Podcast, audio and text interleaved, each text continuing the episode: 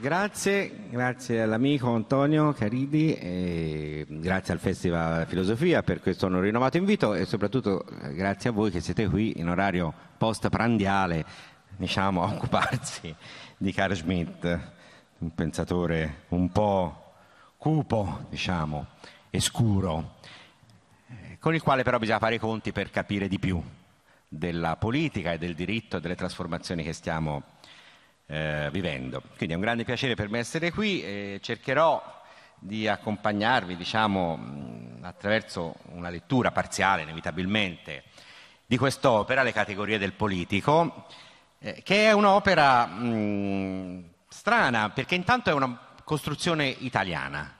Cioè questa, eh, questo, questa, questo, libro che si chiama Le categorie del politico, pubblicato dal Mulino nel 1972, curato da due grandi studiosi come Gianfranco Miglio, ben noto anche per vicende politiche poi, ma era un grande studioso, era, a un certo punto è diventato l'ideologo della Lega, però era un grande studioso. E Pierangelo Schiera, quindi è, una, è un prodotto culturale ed editoriale inventato in Italia naturalmente con l'accordo di Carl Schmitt, che infatti scrive una prefazione apposta per questa edizione, quest'opera appunto non l'aveva fatta Schmitt stesso, non è, non, non è presente in, in Germania, in tedesco. È una raccolta dei saggi principali di Schmitt. Questa, la pubblicazione di quest'opera ha determinato una sorta di renaissance schmittiana, cioè una grande, una grande attenzione 70, a partire dagli anni 70 a questo autore, un autore della destra, del pensiero di destra novecentesco, che però è stato anche molto discusso e utilizzato altrove, per esempio nel pensiero di sinistra. Naturalmente Schmitt, lo dico velocemente, non era ignoto ai giuristi soprattutto, perché aveva scritto opere fondamentali durante l'epoca, il periodo di Weimar, la Repubblica di Weimar, quindi negli anni venti, alcune sono qua dentro, ma anche opere più giuridiche, strettamente giuridiche. Cito una fra tutti, la dottrina della Costituzione, un'opera fondamentale, e i giuristi italiani lo conoscevano, già nell'epoca fascista, anche perché poi lui era abbastanza vicino a un certo punto al fascismo. E venne in Italia varie volte. Ma era conosciuto anche poi da, da studiosi democratici, il giovane Bobbio, eh, Costantino Mortati, uno dei padri della Costituzione italiana, un grande costituzionalista, si era formato anche sui testi di Schmitt, oltre che su quelli di Kelsen, di Schmend, di altri grandi autori tedeschi degli anni venti e aveva imparato parecchio, pur criticandolo da Schmitt e dott- dal suo concetto di Costituzione, dalla dottrina della Costituzione. Quindi c'era già una presenza carsica di questo autore nella cultura italiana, ma non così forte nel dibattito pubblico e nel dibattito filosofico politico. Tutta la riflessione italiana sull'autonomia del politico, su che cosa sia il politico, italiana ma non solo, però in Italia ha dato un grande contributo. Faccio qualche nome, Tronti, De Giovanni, Cacciari e altri. Nasce a partire da Schmitt e da una rilettura di sinistra di Schmitt e nasce da questa operazione culturale ed editoriale, fatta molto bene.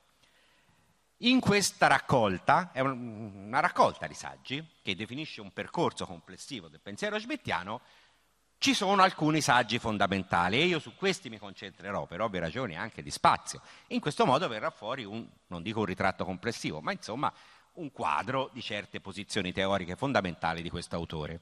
Quali sono questi saggi? Il concetto di politico, che è prima versione 26, del 26-27, poi Schmitt ci ritornerà all'infinito nel 32 nel 33, dopo, nel, dopo, nel secondo dopoguerra, la, faceva una continua reinterpretazione di se stesso e aggiungeva o correggeva, anche perché avendo avuto una vita un po' complicata e avendo avuto anche una compromissione col nazismo, aveva il problema di autogiustificarsi, cioè di, di offrire interpretazioni, autointerpretazioni del proprio pensiero, di cui bisogna diffidare, lo dico subito, ma vale in generale, non solo con Carl Schmitt.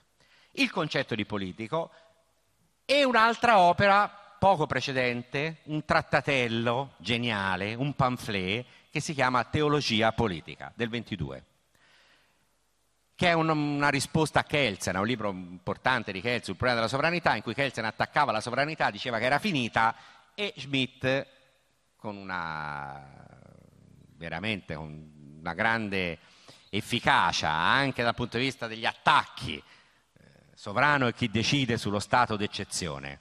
È una frase famosissima. Inizia, l'opera inizia così, poi vedremo che vuol dire. Schmidt era specialista in incipit, in attacchi, diciamo, come in musica, no? La, un grande cantante deve, deve iniziare una, un'aria, un'opera, di un'opera. E l'attacco è fondamentale. Schmidt dice l'attacco ce l'aveva. Naturalmente per fare degli ottimi attacchi a volte bisogna, si, si, dire, si formulano delle espressioni che sono delle condensazioni di senso anche ambigue e ipercaricate simbolicamente. Quella frase può essere interpretata in tanti modi. Comunque questo trattatello, manco tanto lungo, ha segnato in maniera decisiva la, il pensiero politico del Novecento. Se dovessi indicare un'opera che ha segnato il Novecento, alcune opere, una sarebbe senz'altro la teologia politica di Schmidt. Pur essendo un'opera breve, eh, però lì c'è qualcosa. Queste due opere, due saggi, non tanto lunghi, entrambi, il concetto di politica e teologia politica vanno letti insieme perché c'è un nesso, ora lo dirò, forte, fortissimo. Poi ci sono altre cose, legalità e legittimità, fino alle riflessioni sul nomos, qualche cosa cercherò di dire. Bisogna però sempre tenere presente che queste opere sulla politica sono scritte da un giurista, un giurista particolare che non crede alle favole, che sa, conosce il rapporto costitutivo tra diritto e politica, pensa il diritto politicamente però è un giurista, che infatti è un costituzionalista, che infatti ha scritto un'opera fondamentale sulla, sulla dottrina sulla Costituzione, sul concetto di Costituzione, un trattato. E se noi ci dimentichiamo questo, malinterpretiamo Schmidt. È un giurista, un giurista di specie particolare, un giurista che non è né positivista né giusnaturalista, un giurista che pensa il volto scuro del potere, pensa il volto di Gorgone del potere, espressione di Kelsen. Poi vedremo che vuol dire, ma è un giurista, è l'altra faccia di Hans Kelsen. Hans Kelsen è quello buono, eh, per tanti aspetti lo era, liberal democratico, che ha inventato di fatto la, il sindacato di costituzionalità, le corti costituzionali, ebreo, fuggito dalla Germania. Normativista, tu, il diritto è norma. Potere deve essere sottoposto il più possibile a una procedura basta con le, le, la metafisica dello Stato, della sovranità, tutto è forma e procedura. Bisogna vedere se ci si riesce a liberarsi di certi, di certi e a liberarsi innanzitutto della decisione, è quello che gli dice, gli imputa Schmidt. Schmidt è il guanto rovesciato, perché dico che è il guanto rovesciato? Perché hanno gli stessi problemi, perché Kelsen era è stato il più grande teorico generale del diritto del Novecento, sapeva bene che il diritto è organizzazione della forza, però l'approccio a questo comune problema, qual è, che cos'è il diritto e dove si fondano gli ordinamenti, in ultima istanza, perché chiediamo obbedienza e gli uomini obbediscono, i consociati devono obbedire, che, che senso ha questa, questo dover essere? A fondamento di un ordine c'è la norma o c'è la decisione? Queste domande di fondo sono di entrambi tanto di Kelsen quanto di Schmidt, però sono letteralmente l'uno il guanto rovesciato dell'altro, cioè l'opposto, comune problema, opposte risposte. Noi oggi ci occupiamo di Schmidt, però bisogna tenere sullo sfondo questa tradizione giuridica, bisogna ricordarsi che è un giurista. Oh, da dove parte Schmidt? Soprattutto nel concetto del politico.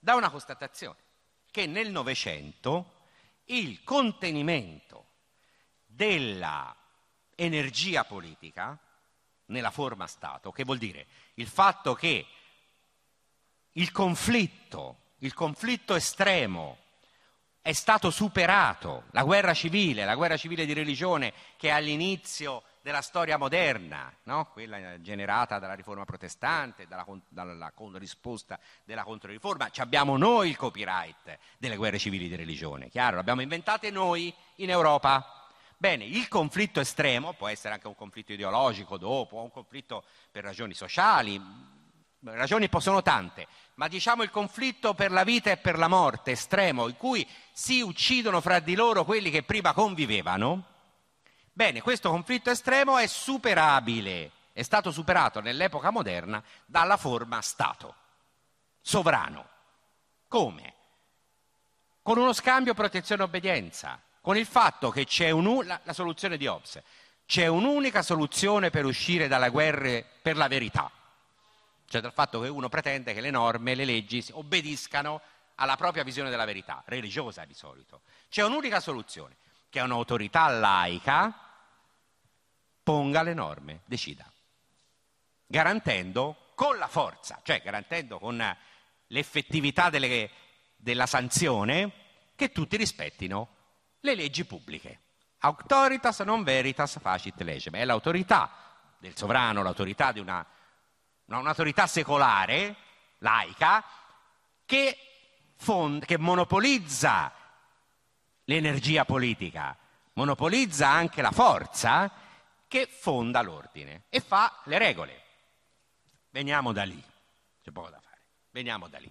Poi si cambia, cioè ci sono tutta una serie di trasformazioni, lo Stato assoluto si fa Stato di diritto, poi Stato democratico, Stato sociale, tutte cose ottime, figuriamoci, e fondamentali sono queste trasformazioni, cambiano il quadro, queste trasformazioni sono anche l'oggetto della riflessione di Schmitt, però veniamo da lì, neutralizzazione della violenza, del conflitto estremo, il tema è l'agonismo, l'agonismo spinto all'estremo, cioè fino alla possibilità di uccidere l'altro, è la guerra civile è l'opposto dello Stato, è l'opposto dell'unità politica. La, allora, diciamola precisamente, lo Stato moderno è stata la configurazione propria, precipua, dell'unità politica per quattro secoli. Sul terreno europeo, fuori, spazi extraeuropei, guerra coloniale, anzi conquista, poi ne parliamo. Però dentro lo spazio europeo Dentro gli stati pacificazione, fuori degli stati rapporto tra stati che può essere a volte di accordo, trattati, a volte di guerra, però è una guerra fra stati, è una guerra fra eserciti regolari. Hm? La decide solo lo Stato sovrano, il sovrano la fa.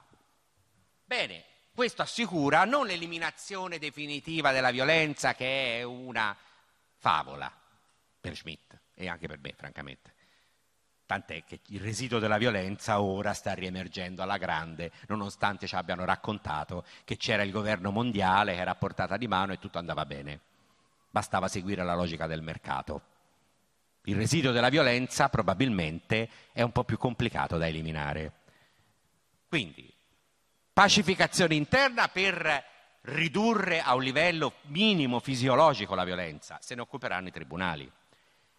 E parziale sfogo esterno dell'ostilità, hm, dell'inimicizia, entro regole minime, che sono quelle dello ius in bello, quello sui civili, eh, regole minime. Attenzione, la guerra fa sempre schifo, quindi pure le guerre interstatali europee, eh, con gli eserciti tutti messi ufficiali e tut, senza ancora terroristi, partigiani, virgolette, è sempre guerre sono e sempre c'è la morte, sempre c'è il campo di battaglia. Però erano più un duello, dice Schmidt, erano comunque un minimo di regola ce l'avevano, perché se non altro erano fatti da eserciti regolari. Come dirà Schmidt, attenzione perché le guerre giuste, non ci sono guerre giuste, ci sono solo nemici giusti. Che vuol dire giusti? Nemici legittimi. Cioè i nemici sono i, gli ufficiali, i militari, i soldati, gli ufficiali di un altro Stato. Non chiunque può agire violenza, magari appunto andando a schiantarsi sulle torri o facendosi esplodere. Perché quando accade questo siamo in una sorta di guerra civile mondiale. Ecco, nel Novecento il contenimento della violenza assicurata dallo Stato moderno finisce, salta, quella messa in forma dell'ostilità. E si afferma dilaga cosa? La pace mondiale? La civitas maxima? Manco per sogno. Dilaga una violenza persino più estrema, inusitata, totale, come la chiama lui. Cioè è un processo di mobilitazione totale e di progressivo sradicamento, cioè di perdita dell'aggancio col territorio, di deterritorializzazione o despazializzazione del politico, inteso sia come sfida cioè c'è un conflitto da tenere a freno, sia come legittimità del potere. Il potere si legittima nella misura in cui, prima di tutto, risponde a una sfida e vi dà in cambio, tanto per essere chiari, un po' di sicurezza. Eh, perché quello è il primo fondam- fondamentale motivo di legittimazione dell'ordine è che dà in cambio sicurezza.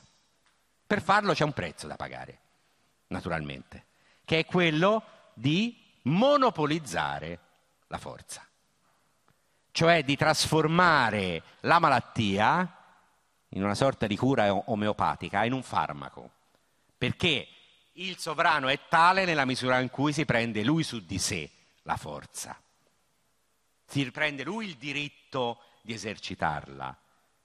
Lo ius belli ac pacis, cioè il diritto di fare la guerra o la pace, e all'interno il diritto di identificare il nemico, nel caso più estremo. Assumere il rischio del politico significa assumerselo, avere il coraggio di assumerlo, capacità di identificare il nemico.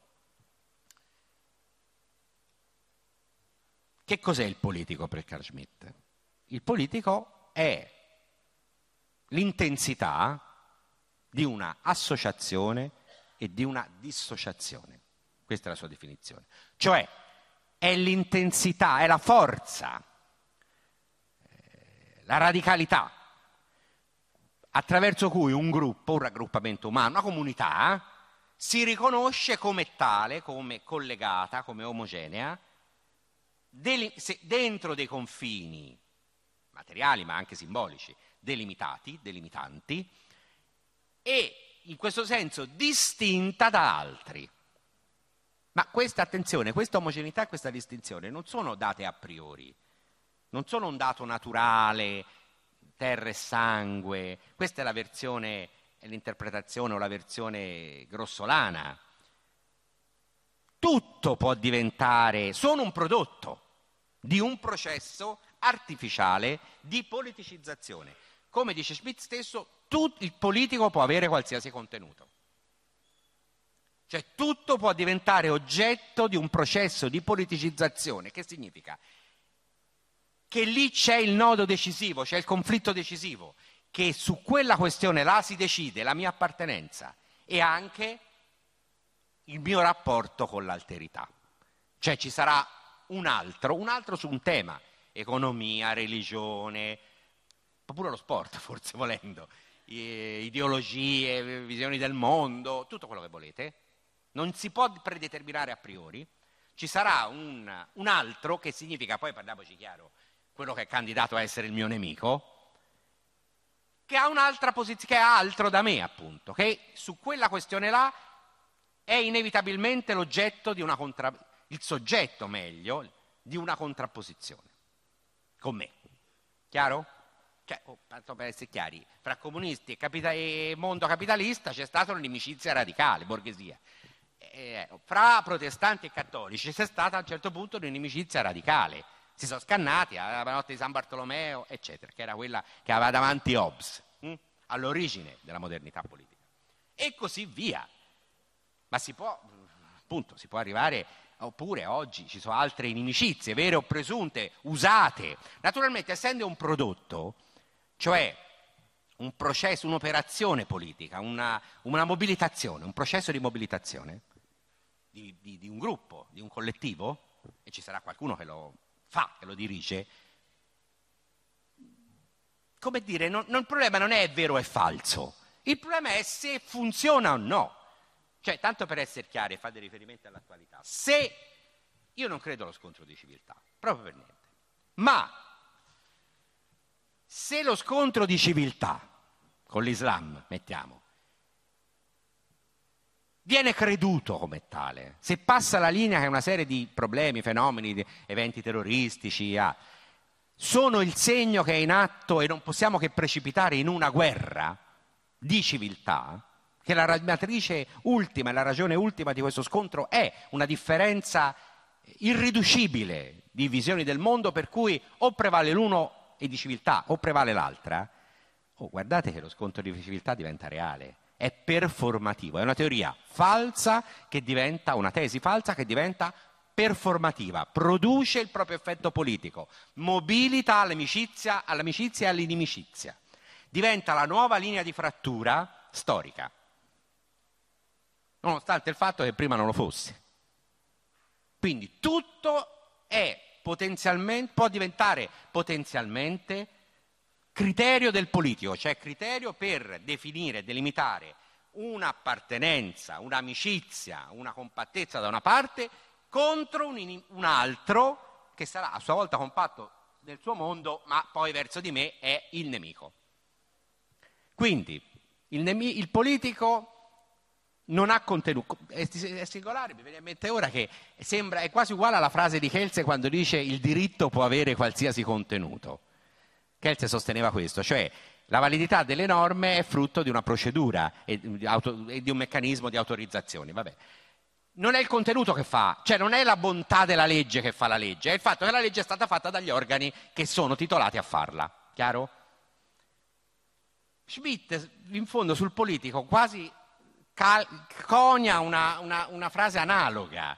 Il politico può avere qualsiasi contenuto. È, come si dice, per dirlo più tecnicamente, desostanzializzato. Non c'è una sostanza, un'essenza del politico il politico, quello che lui chiama il politico, il criterio amico-nemico, è un criterio per indicare un atteggiarsi, un processo energetico, una dinamica che può invadere qualsiasi campo, può occupare qualsiasi contenuto, appunto. Perché cambia nel Novecento? E oggi lo si vediamo. E Schmitt l'ha presentito, nel secondo dopoguerra l'ha presentito tantissimo, questa è una cosa che ha capito prima degli altri. Perché cambia? il politico e non è più possibile metterlo in forma, arginarlo, isolarlo, attribuendolo a un solo ambito e lì governarlo e, contro- e controllarlo. Perché con, un, con, il, con, con una serie di processi che caratterizzano la società di massa novecentesca, anche di tipo ideologico, il politico è dappertutto. Cioè la violenza e l'ostilità possono essere agite ovunque e per qualsiasi ragione. Cioè non è contenibile, non è arginabile nelle forme classiche della guerra tra stati, tra eserciti regolari, ufficiali, decisa esclusivamente da un unico potere sovrano e all'interno neutralizzata, al massimo ci sarà un agonismo relativo. Perché? perché la, l'irrompere delle masse sulla scena pubblica, siamo negli anni venti quando Schmidt scrive, sembra portare la guerra nella, nello Stato, cioè un antagonista ideologico e sociale fortissimo. Parliamoci chiaro, era il bolscevismo il problema, il successo della rivoluzione d'ottobre. Cioè Schmidt capisce benissimo che, che lui era anticomunista era un reazionario giacobino, lo possiamo definire, uno radicale ma un reazionario. Capisce benissimo che lì sta accadendo qualcosa di straordinario, cioè che Lenin è un pensatore politico strepitoso, che ha capito soprattutto che la politica del Novecento non può essere che una politica assoluta, senza vincoli, senza limiti, non liberali, i liberali non capiscono niente, dice Schmidt. È di destra ma pensa che i liberali sono cretini, c'ha anche ragione. Cioè nel senso non ce la fanno politicamente, politicamente um, oggettivamente io sono liberale di temperamento, cito Schmidt, ma, poli- ma politicamente sono un disastro, non capiscono nulla. Pensano che basti eh, due regolette, il volemo se bene, o meglio, quando c'è bisogno di tenere a bada quelli che ci danno fastidio agli interessi economici, poi viene fuori anche la mazza, anche lo stato d'emergenza. Eh? I liberali poi, però non lo pensano. E Schmidt dice no, bisogna pensarlo, anche perché qui c'è una sfida tremenda. Cioè questi in Russia hanno, stanno con l'idea di far fuori lo Stato, obiettivo ultimo, no? Superare lo Stato, realizzare la società comune, stanno costruendo il Leviatano, lo Stato più intensamente statale che ci sia del Novecento, un nuovo Leviatano, con la dittatura del proletariato. Quindi paradossalmente per superare la politica realizzano un'intensità politica, la cosa più intensa politicamente, cioè, proprio nei termini della consapevolezza, della capacità di discriminare fra amico e nemico. Que- a questi bisogna rispondere. Soprattutto questo movimento, cioè questo che è accaduto, questo grande evento storico, è frutto di un movimento preparato prima ovviamente, eh, invade le società europee, la Germania per esempio, sono, c'è il Partito Comunista, c'è la Socialdemocrazia, c'è la nuova democrazia di Weimar è una democrazia pluralista in cui ci sono le masse al, al non al governo, al, nel Parlamento, con forze antisistema che poi a un certo punto producono anche l'antisistema reazionario, cioè vengono fuori i nazisti, tanto per essere chiari. Mm? Quindi due forze antisistema. Eh, Schmitt dice, ma qui, è il ritorno, è il gra- qui il politico non è più come conflitto, non è più governato. Qua lo Stato non conta più niente. Qua bisogna inventarsi qualcosa perché l'energia politica è trasmigrata altrove. Qua siamo di fronte a un processo di totalizzazione, cioè allo Stato totale, come lo chiama lui, che è una questione complicata, non vuol dire totalitarismo, cioè ha a che fare, ma perché lui distingue fra totale per quantità e debolezza, cioè i conflitti si diffondono ovunque, non c'è più una distinzione fra pubblico e privato, fra statale e economico, fra politico e non politico. È una gran confusione. In questo modo non si decide, non si va avanti. Troppi poteri indiretti, troppi corpi intermedi che in realtà pretendono poi di appropriarsi del tutto, di condizionarlo, influenzano il potere, di governo, il potere decidente. Guardate che è un tema che ritorna perché vedo che c'è qualcuno ogni tanto un po' che ha argomenti pericolosi secondo me. Quindi bisogna ricostituire in un qualche modo un'unità politica solida in cui c'è qualcuno che rappresenta fittiziamente, naturalmente, con un'investitura plebiscitaria, la nazione. E sostanzialmente incomincia a tenere a bada il movimento operaio organizzato, allora era quello il problema, soprattutto. Ma anche, per una certa fase Schmitt effettivamente pensava anche questo, anche le forze antisistema dell'estrema destra, cioè il nazismo, le forze opposte.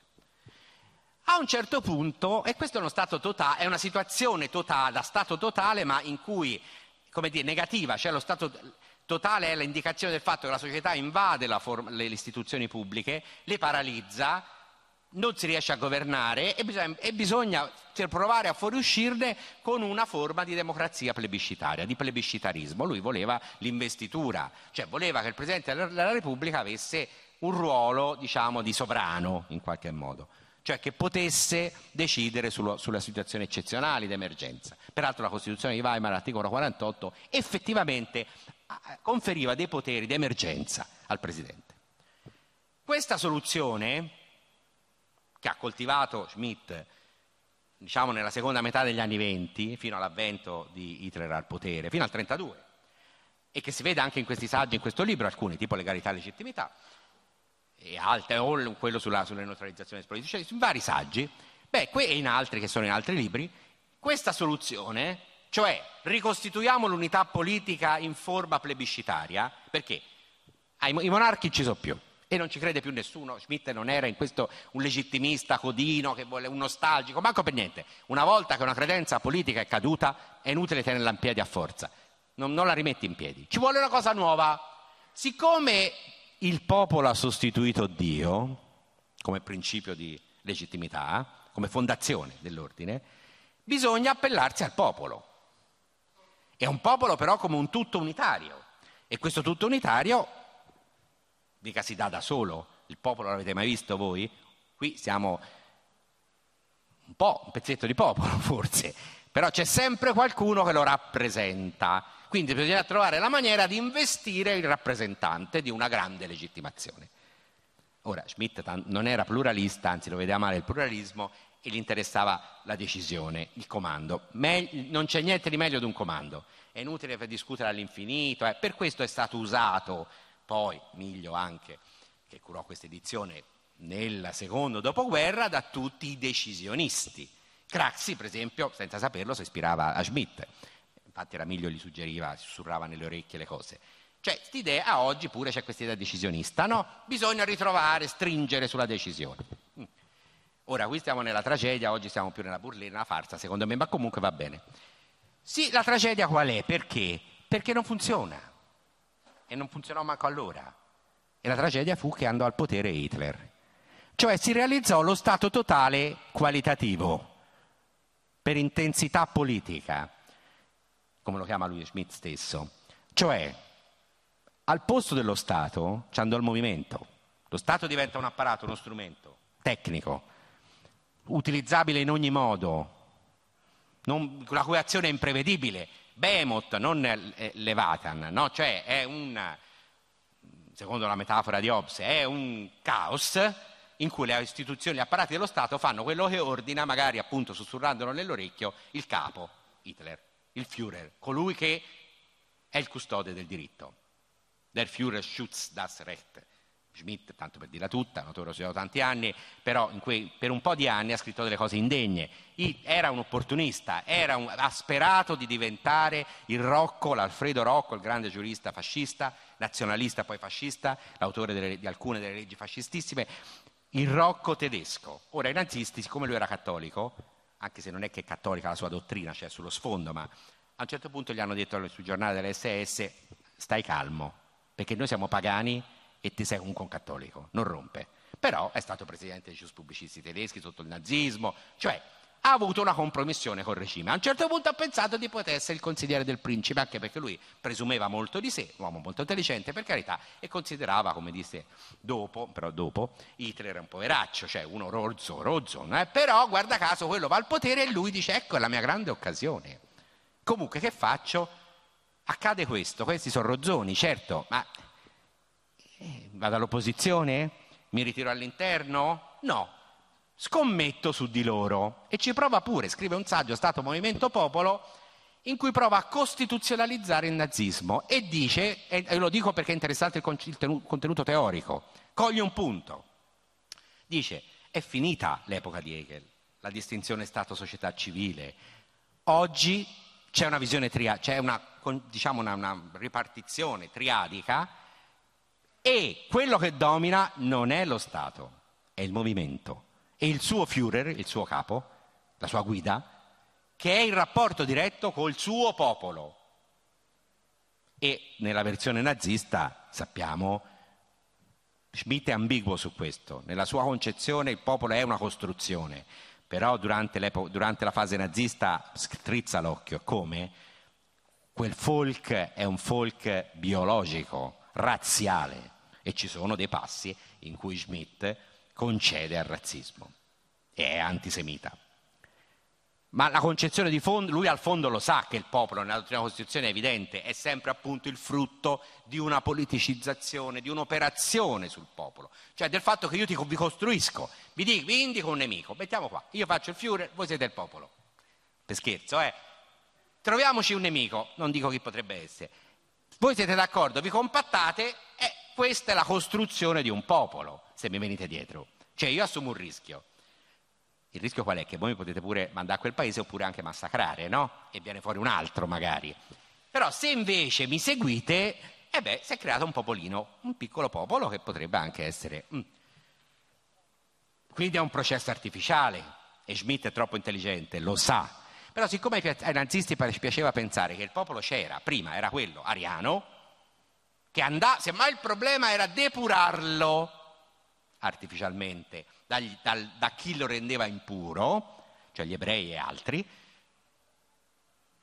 strizza l'occhio e dice vabbè c'è una base razziale o comunque etnico-culturale che però ha un fondo anche un po' così. Siamo tedeschi, siamo tedeschi. Mm? I tedeschi sono un po' fissati con questa fatta dello ius sanguinis, del sangue, della terra. Ora lo fanno in altro modo, ma insomma sono sempre un po' fissati, questo fatto di mettere sotto gli altri, no? di gerarchizzare, diciamo così. Allora, in modo particolare, c'era questa tradista fissa. Mm? Cioè, i nazi- si opera su un terreno precedentemente preparato rispetto a cui il nazismo, certo, dà anche sull'antigiudaismo, dà un'impro- un'impr- un'impronta decisiva, anche cambiando, cioè mette al centro la questione della nuda vita. Riduce a un dato biologico il problema del popolo. De Schmidt, che era più infinitamente più raffinato concettualmente, ribadisco, non è un fatto biologico, è un fatto politico. Però pensa, qui nello Stato il popolo non ci sta più. Il popolo ha bisogno di essere mobilitato e chi sarà il legittimo rappresentante simbolico del popolo? Non il sovrano, il monarca, il Bismarck, il capo del governo, no, è finita quell'epoca. Il capo del movimento. Cosa realizzerà il capo del movimento? vecchio Stato moderno tradizionale, no, lo Stato totale. Quindi la risposta alla totalizzazione dell'ostilità, del conflitto, al fatto che il politico è dappertutto, è lo Stato totale. Non è stato un gran successo, diciamo, ecco. Possiamo dire, piccola parentesi, Schmidt è molto interessante dal punto di vista delle categorie urticanti che tira fuori, perché smonta, svela una serie di luoghi comuni.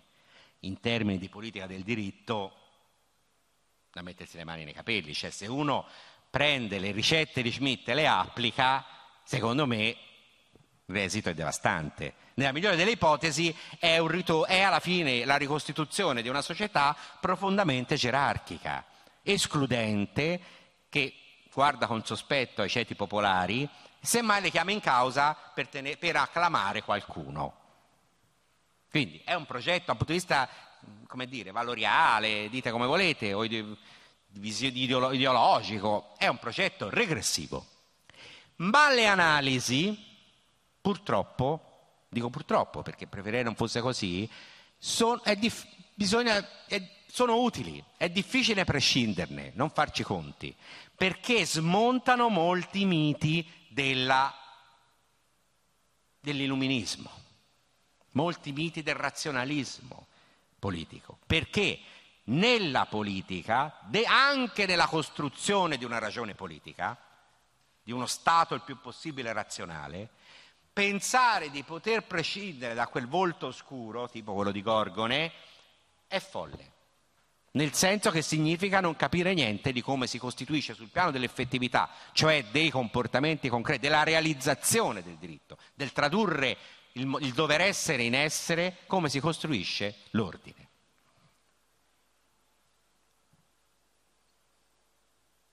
La modernità appunto l'aveva, l'aveva risolto in qualche modo questo problema del confinamento dell'ostilità. Che vuol dire quella frase sovrano chi decide sullo stato d'eccezione? Innanzitutto qual è il soggetto qua? Sovrano è chi decide sullo stato d'eccezione. Sta rispondendo alla domanda che cos'è la sovranità? Qual è il soggetto? Sovrano è chi decide. Lui. Chi? Chi? Colui il quale, cioè chiunque. Sta dicendo che chiunque può diventare sovrano. È una teoria genealogica, cioè dell'origine, del potere ultimo, della sovranità, del punto di chiusura dell'ordinamento giuridico. Quindi non è che è l'attribuzione di una competenza, non è che sta dicendo il sovrano decide sullo stato di eccezione, sarebbe una cavolata, cioè sarebbe all'interno di un ordinamento costituito l'attribuzione di un compito. È molto più radicale, sta andando alla radice, all'origine della costruzione dell'ordine, do, da dove tutto parte. E, lui, e cosa, cosa, ci dice? Quindi, all'inizio di un ordine, all'origine, quando l'ordine ancora non c'è o è minato, minacciato, che succede? Eh, succede che qualcuno, chiunque, chiunque, qualora decida sullo stato d'eccezione, se decide, riesce a decidere sullo stato d'eccezione, diviene il sovrano, cioè quello che ha voce in capitolo, l'ultima parola, quello senza il quale l'ordinamento non c'è. Che vuol dire decidere sullo stato d'eccezione? Questa è la questione. Allora, intanto lo stato di eccezione che cos'è? È una situazione eccezionale, appunto, cioè in cui le norme, le regole ordinarie saltano, in cui ci può essere una sospensione della legalità, una sospensione de- dell'applicazione, per esempio, dei diritti fondamentali, delle regole norm- ordinarie. E chi la fa è legittimato a farla, può farlo pericolosissimo perché significa una, una, un'investitura al potere, un, uno spazio aperto all'esercizio arbitrario del potere. No? Il potere non arbitrario è il potere sottoposto alle regole. Un potere decidente, non disponibile ad altri, non preordinabile e prevedibile, no? non si sa prima quello che farà, è un potere potenzialmente arbitrario, può fare qualsiasi cosa. Chi decide sullo stato d'eccezione? Lo stato d'eccezione è una sfida caotica, lo stato d'eccezione è l'effetto del politico come distinzione amico-nemico. cioè è l'effetto dell'esercizio di un conflitto estremo, cioè del fatto che non ci si metta d'accordo in nessun modo e si è disposti a morire anche contro l'altro. Mm? Chiaro? È un caos ingovernabile, in cui, la cui matrice in ultima istanza è appunto questa sorta di problematicità dell'umano, cioè il fatto che non conviviamo spontaneamente, non andiamo d'accordo, ma anzi possiamo anche provare un dissidio feroce. Per qualcosa, qualche motivo. Chi prima di tutto indica questa situazione, cioè convince le persone, i consociati, che c'è uno stato d'eccezione, cioè che non c'è, che la situazione è gravissima, che la situazione è estrema, che non si può trovare un modo per convivere più semplice, più soft, diciamo, più ordinario, ma che la situazione è di caos, un po' di caos ci vuole perché questa operazione funzioni, è ovvio, è tale che non si governa per le vie ordinarie. Quindi, primo, bisogna convincere gli altri che c'è lo stato d'eccezione. E che io, che dico che c'è, sono l'unica risposta a questo, caos, a questo caos, a questa sfida. Io risolvo tutto io. Io l'esiste, il fatto che date il potere a me, venendo dietro a me, è la soluzione del caos. Perché io avrò la forza di neutralizzare, di stabilizzare, di togliere via i motivi per cui vi scannate. Questo è decidere sullo stato d'eccezione. Ovvero, se ci pensate bene, Schmidt radicalmente ci sta dicendo che non è possibile una definizione dello stato d'eccezione, che in qualche modo non è manco detto che esista, che anche lo stato d'eccezione, cioè una situazione caotica estrema, è il frutto di un processo di mobilitazione e di politicizzazione. Cioè, che intendo per politicizzazione? L'indicare che lì c'è il nodo decisivo e il conflitto decisivo. Se lo riconoscete, accetterete che vi farete fare tutto accetterete che io sono la risposta e che la, le cose che vi dico di fare contro le regole, contro la legalità, contro l'ordinamento precedente, o per farne uno nuovo, o per ristabilire quello che c'era prima, a parole, sono giuste, cioè sono legittime. Merita il prezzo da pagare. Quindi vi rendete conto che è un pensiero radicale ed è un pensiero, come dire, che mette in discussione tutto, che è estremo, che cerca di pensare quel luogo di fusione in cui, parliamoci chiaro, la forza si traduce in diritto, perché all'inizio c'è la forza. Quindi chi convince che c'è la stato eccezione e di essere lui l'unica soluzione diventerà il sovrano. È un pensatore ipermoderno questo mica un pensatore tradizionalista, sta dicendo che non, che non c'è che il contenuto, la sostanza non c'è su niente, non c'è sul sovrano, non c'è sullo stato di eccezione, non c'è su niente, cioè esiste solo la decisione come taglio, come un gesto che, che è oneroso, che separa, che ci fa perdere delle cose, ma che ci fa conquistare un pezzo di realtà producendola. Questa è l'idea. E la modernità è una visione della modernità decisionista. Naturalmente questo gesto originario crea una situazione poi normale, è ovvio, pacifica, anzi normalissima, perché una volta avete riconosciuto che sono io al comando, diciamo poi non c'è più amico nemico all'interno, c'è anzi una spoliticizzazione, diciamo così. Guardate che Kelsen non aveva pensato una cosa tanto diversa. Nel 26 lui che sosteneva che alla fine tutto si basava su una norma fondamentale, no?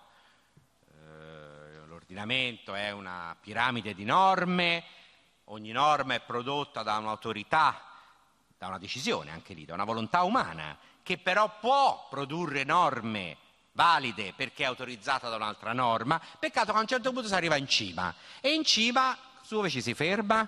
Non si può andare, il regresso all'infinito non è possibile ci si fermerà con la Costituzione, mettiamo, no? E chi l'ha fatta la Costituzione? C'è un'altra norma che autorizza chi l'ha fatta? No. Il potere costituente, un fatto della storia. Ci può essere addirittura andando indietro nella storia si trova l'usurpatore originario. Cioè un fatto, un'effettività. Perché il era normativista, è, la sua grande crux, la sua grande croce teorica, ci ha riflettuto tutta la vita. Cioè, ma com'è possibile? Io c'è, una visione dualistica, c'è il dover essere le norme, c'è il comportamento dei consociati, c'è un rapporto tra le due, sì, ma sono diverse. Poi arrivo in fondo, costruisco questa gran teoria in cui voglio dire che tutto è norma e mi ritrovo col dato di fatto del potere costituente, del, del fatto originario. E si inventa questa norma fondamentale, che è una norma ipotetica, non positiva, non positivizzata, non la trovate scritta nessuna Costituzione, nessun codice, da nessuna parte. Che dice questa norma? Si deve obbedire al potere costituito. È un po' poco come dover essere, cioè è una normativizzazione dell'obbedienza e dell'effettività, del fatto che esista il potere costituito e che l'obbedienza gli è dovuta o si deve obbedire alla Costituzione. Mm?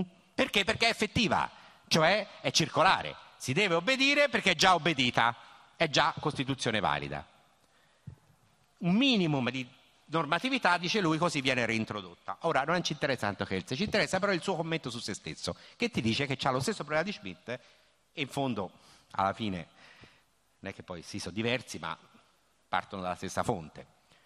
Perché in, un, in una discussione del 26 con, alt, con, altri giuristi, filosofi del diritto, in particolar modo c'era Erich Kaufmann, un filosofo del diritto giusnaturalista eh, del, del periodo di Weimar, e si accalorarono e eh, Kelsen, che era per la Repubblica di Weimar, la Costituzione di Weimar che ve lo ricordo per la prima volta fissava principi e diritti fondamentali, fra cui i diritti sociali, era una grande innovazione. Dentro c'era, era per la prima volta la costituzione di una società pluralista che includeva anche quei ceti che non erano solo quelli di proprietà e cultura. Mm? Bene, Kelsen, che era per quella Costituzione e credeva in quei principi, che ti dice? Guardate che tolto il velo della norma fondamentale, la Costituzione, in questo caso quella di Weimar, deve essere obbedita, non troviamo i principi etici, non troviamo il giusnaturalismo, cioè il giusnaturalismo vuol dire che esistono, esiste un diritto naturale immodificabile, che non fanno gli uomini ma che o l'ha voluto Dio o sta nella natura. Non troviamo questi, troviamo il volto di Gorgone del potere. Gorgone ve lo ricordate Gorgone, Medusa, bifissa, è un mostro, è una maschera in realtà quella c'è, è un mito classico, no? Arcano, che, fi- che pietrifica lo sguardo di chi la guarda. Quindi non si può guardare in volto Medusa, Gorgone. Chi è che la sconfigge? Perseo. Come fa? Con uno scudo che riflette il volto con uno strumento, un artifizio. Qualcuno ci ha voluto vedere una, quasi una metafora, un'analogia antelittera, ma con uno strumento giuridico. E la sconfiggere senza guardarla, perché altrimenti sarebbe stato pietrificato da questo potere arcano e tremendo. Però non può non guardarla nello specchio. Cosa ci vuol dire Gorgone? Ci vuol dire che tu per neutralizzare la violenza e costruire una mitigazione della violenza e del dominio, hai bisogno di una dose, una certa dose di violenza e di potere e hai bisogno di imbrigliarla. Dice Kelze, il diritto è organizzazione della forza. Cioè, Schmidt sarà pure eh, tremendo, sarà pure un estremista, sarà pure uno che radicalizza i concetti, ma si pone lo stesso problema di Kelsen cioè che senza un'organizzazione della forza non c'è ordinamento, che in ultima istanza all'origine c'è Gorgone, c'è qualcosa di mostruoso. Poi, Kelse passa tutta la vita a cercare, se non di negarlo, per, cioè non di negarlo, ma di imbrigliarlo, neutralizzarlo. Forse pure troppo, perché, perché poi il punto di fondo è che bisogna sapere che c'è. Dal punto di vista della politica del diritto c'ha ragione Kelsen, io sono per Kelsen, cioè democrazia rappresentativa, pluralista, cerchiamo di trovare tutte le maniere per limitare il potere, sapendo che all'origine c'è il potere. Schmidt, no, Schmidt dice è così all'origine, deve essere così anche ora, o perlomeno, se non, non solo se non ci ricordiamo, questo lo penso anch'io, lo possiamo dire anche noi oggi secondo me, ma se non lo riattiviamo ogni tanto, questo potere un po' terribile, cioè questo potere decidente, si riattiverà da solo, ci verrà addosso e poi dopo saremo, non sapremo come farlo, non sapremo come difenderci. ci, oppure si creerà un grande caos, un grande disastro, cioè una totale deistituzionalizzazione, una totale anomia, una situazione in cui non si sa più che pesci prendere, c'è una sorta di guerra civile e quindi poi a quel punto voi lo negate teoricamente ma vi arriva un decisore. Meglio saperlo e diciamo meglio frenare. Ecco, il grande tema di Carl Schmitt è il catecone, il freno. Occorre un freno rispetto alla condizione umana, la quale è una condizione problematica, qui c'è anche lo sfondo cattolico, peccaminosa, che non può, diciamo così, essere abbandonata, lasciata a se stessa allo spontaneismo degli interessi, eh, delle buone volontà, della pappa del cuore, niente di tutto questo. Bisogna sapere che gli esseri umani di loro non convivono e anzi saranno spinti spesso in buona fede a farsi una guerra feroce, che è il politico. La politicità dell'umano è questo, è la sua problematicità, la sua imprevedibilità, la nostra incertezza, non, siamo, non si sa che potremmo fare. Soprattutto siamo plastici, cioè in condizioni di diverse socialmente e istituzionalmente possiamo rispondere in modo molto diverso. Ergo bisogna saperlo, ergo ci vuole un principio verticale ci vuole un freno. Oh,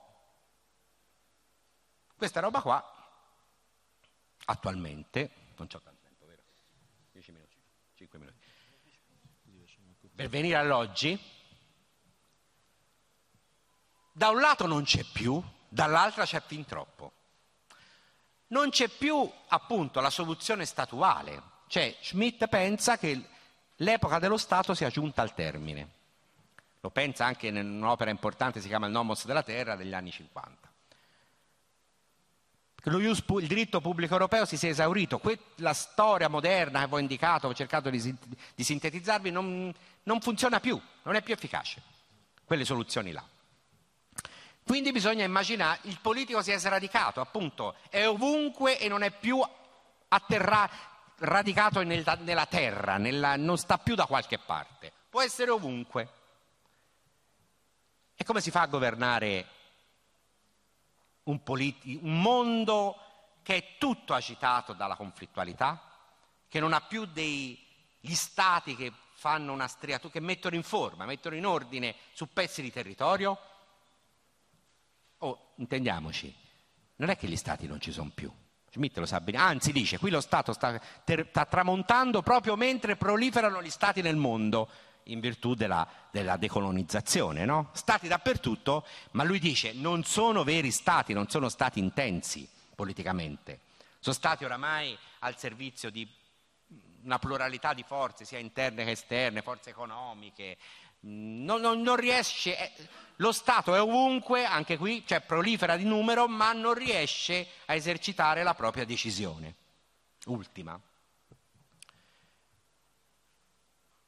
Ah, allora c'è, lo, c'è, appunto, c'è l'ordinamento spontaneo del globo, come hanno pensato i neoliberali. Il neoliberalismo ci ha raccontato questo.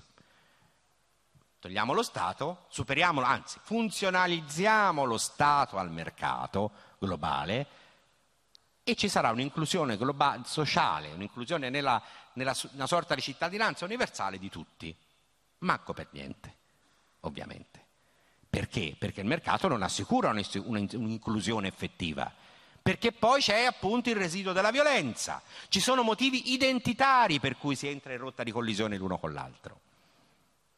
Per cui i gruppi umani... E poi, l'avete mai vista l'umanità voi? Io no. Non esi- politicamente non esiste l'umanità. Oppure è, un, è una immaginazione fantascientifica come unico soggetto. Possiamo intenderlo dal punto di vista morale, etico, culturale, Benissimo, l'umanitas, la pensavano pure gli antichi, ma il soggetto politico umanità non c'è. C'è lo Stato mondiale? La vedo problematica. Semmai esiste, è esistito per un po' una sorta, l'ONU, oggi non conta quasi niente, ma comunque eh, una sorta di concerto di alcuni stati vincitori della seconda guerra mondiale che per un po' si sono confrontati due superpotenze e poi a un certo punto è sembrato ci fosse solo gli Stati Uniti. Ed è questa una delle questioni, un mondo unipolare, ma l'ipotesi unipolare che peraltro non aveva portato al cosmopolitismo mondiale e al trionfo della civitas maxima kantiana, ma aveva portato a due guerre in Iraq, di cui una la seconda odiosa e totalmente illegittima, quindi aveva portato, aveva portato alla guerra in Jugoslavia, ci aveva portato a un riemergere di conflitti feroci, imperiali, coloniali, neocoloniali, di guerra civile interna addirittura, il che significa che dal fondo è riemerso qualcosa, dal profondo. Beh, quell'ipotesi comunque è sconfitta. Oggi il mondo è multipolare. Certo con gli Stati Uniti con un ruolo egemone, o comunque cerca di preservare il proprio ruolo, cercano di preservare il proprio ruolo egemone, ma è un mondo multipolare, non c'è dubbio. Certo, con una forza che è quella della finanza capitalismo che spinge diffondendo modelli di vita e soprattutto dispositivi di governo, mod, governi delle vite attraverso il, il, mezzo della finanza, anche qui da noi, mi sembra, no? ce lo chiede l'Europa, ce lo chiede la finanza, ce lo chiede la BCE, ce lo chiede le agenzie di rating, quelle che certificavano i prodotti spazzatura e così via. Io direi, direi cominciare a mettere, fare forse la domanda qual è la legittimità e la legittimazione di questi soggetti. Mm? C'è la spinta del finanza capitalismo a uniformare e omologare il mondo, ma mi pare che ci sono anche delle grosse refrattarietà e che si manifestano nella forma più violenta, in, di una violenza inusitata. Questo Carl Schmitt l'aveva previsto. Schmitt aveva previsto che l'unificazione del mondo non avrebbe comportato il trionfo della civitas maxima, ma avrebbe, della cosmopoli, ma avrebbe comportato al contrario un'intensificazione inusitata della violenza. E fino ad arrivare al punto della guerra in nome della, dell'umanità come ultima guerra dell'umanità, la guerra contro il nemico assoluto la, quella che lui ha chiamato discriminazione inumano-umanitaria, cioè io ti faccio fuori in nome dell'umanità perché tu sei un subumano, sei il nemico assoluto. La cosa è partita già con le guerre mondiali, ovviamente, che sono state guerre di, di sterminio e di totalizzazione del, del, della violenza, sui civili soprattutto. Però non è che oggi le guerre non ci sono, eh? Non è che non sono state combattute guerre feroci durante la guerra fredda e oggi anche di più. Sono guerre asimmetriche, sono guerre non guerre, sono guerre con i droni. Sono guerre contro appunto un nemico. Vi ricordo la retorica di Bush Junior che ha sorretto la seconda guerra in Iraq. Era una guerra contro il male assoluto. Un, gra- un, giuri- un grande giurista che insegna a Harvard, Dershowitz, campione delle lotte per i diritti civili negli anni 70, ha scritto un libro in quegli anni, dopo l'11 settembre del 2004, che si intitola Why Terrorism Works, tradotto in italiano da Carocci con terrorismo, perché il terrorismo funziona, lavora bene. La tesi fondamentale di questo libro, che è il risultato di una serie di lezioni tenute alla, alla Law School di Harvard, quindi è questa, che la tortura a certe condizioni è legittima. Chiaro, la tortura